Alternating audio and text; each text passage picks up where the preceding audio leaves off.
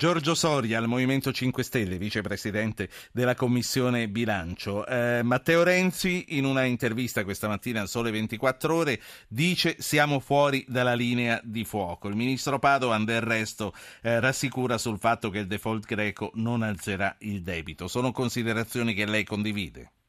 No, questo vuol dire innanzitutto che in funzione del periodo eh, i esponenti del governo, che siano il Presidente del Consiglio o il Ministro eh, dell'economia e delle finanze decidono di, eh, di, intervenire e dire un qualcosa che è completamente contrario, per esempio in questo caso di oggi, a quello che hanno detto poche settimane fa.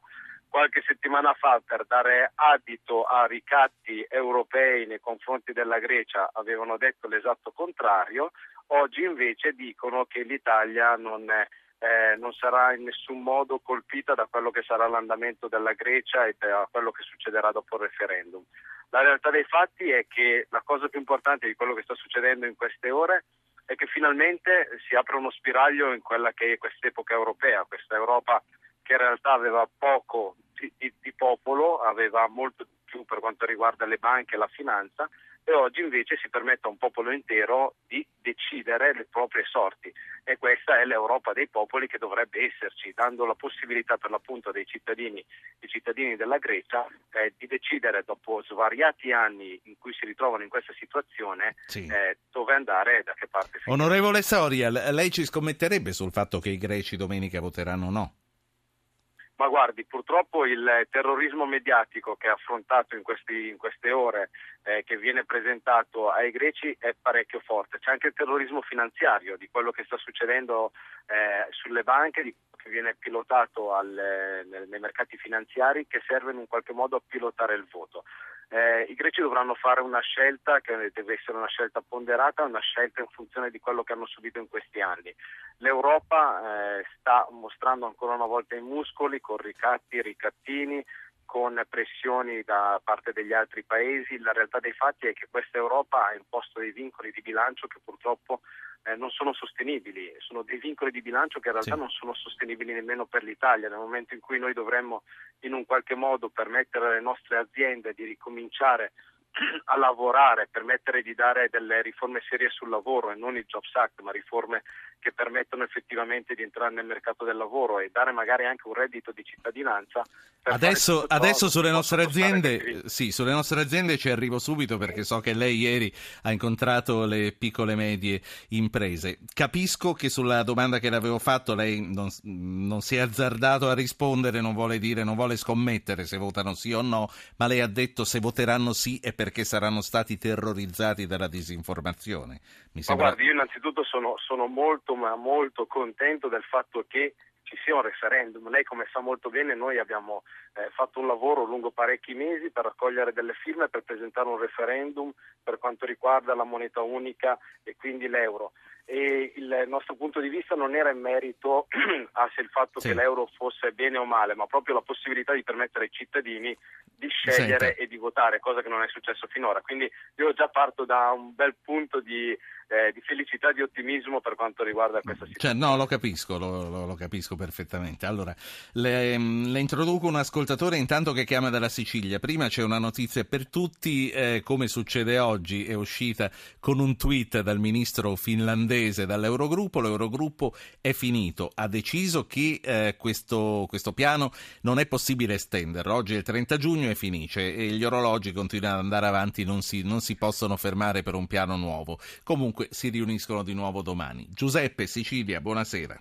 Buonasera, dottor Po, sì, mi chiamo dalla Sicilia. Eh, eh, eh, ascolti, sì, sulla Grecia io oh, brevissimamente volevo dire questo, fare una domanda ai suoi ospiti per avere appunto poi un loro parere.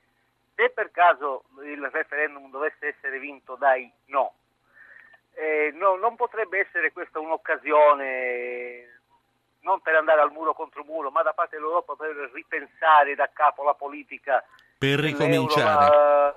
E, e quello è quello che in tanti sperano, eh, Giuseppe, e penso lo speri anche Giorgio Sorial. Eh, grazie Giuseppe. Ehm, Sorial, onorevole, eh, sarebbe anche una buona occasione per ricominciare, per ripensare, dice il nostro ascoltatore.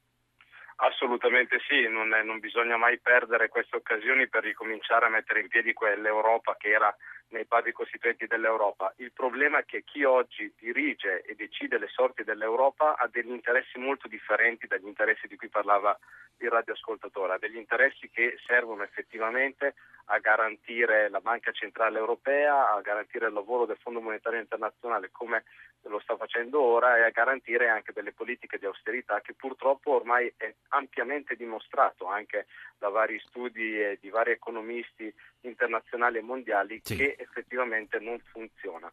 Noi siamo in un paese, per riportare anche al, alla questione italiana, noi siamo in un paese che avrebbe bisogno di fare investimenti produttivi di una certa natura, avrebbe bisogno di svincolarsi, scusate il gioco di parole, da questi vincoli di bilancio che abbiamo adottato nel momento in cui abbiamo scelto per esempio la moneta unica e si parla dell'allora 1992 col trattato di Maastricht, quindi il 3%, l'abbattimento del debito e il controllo dell'inflazione, però in questo momento di crisi per le nostre aziende, per il lavoro, per il welfare italiano c'è bisogno di avere eh, un pochino più di possibilità ecco, e quindi giusto, giusto per concludere, lei ieri ha incontrato le piccole e medie imprese e le hanno raccontato il loro disagio. Eh, qual è il quadro che ne è uscito? Insomma, che non c'è questa ripartenza, mi immagino.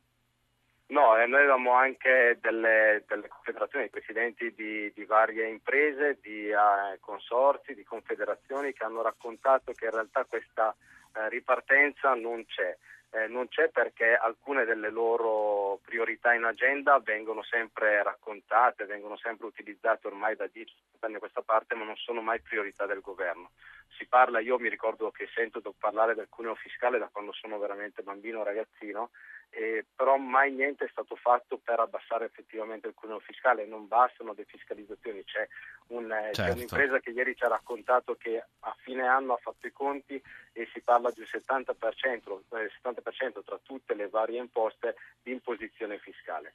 Allora c'è bisogno di fare qualcosa da questo punto di vista per le imprese, noi abbiamo presentato quelli che sono stati i risultati seppur da opposizione che abbiamo ottenuto in questi due anni e mezzo, tra cui il congelamento delle cartelle esattoriali sì. per tutte quelle aziende che per esempio vantano dei crediti nei confronti della pubblica amministrazione, e, abbiamo parlato con loro, abbiamo prospettato anche quelle che sono le linee eh, eh, politiche per quanto riguarda la piccola e media impresa che terremo nelle, nelle prossime settimane con eh, l'indicazione anche della legge di stabilità che ormai non mancherà, non mancherà occasione di parlarne. Ringrazio per essere stato con noi questa sera a Zapping Giorgio Soria, il Movimento 5 Stelle, vicepresidente della Commissione Bilancio.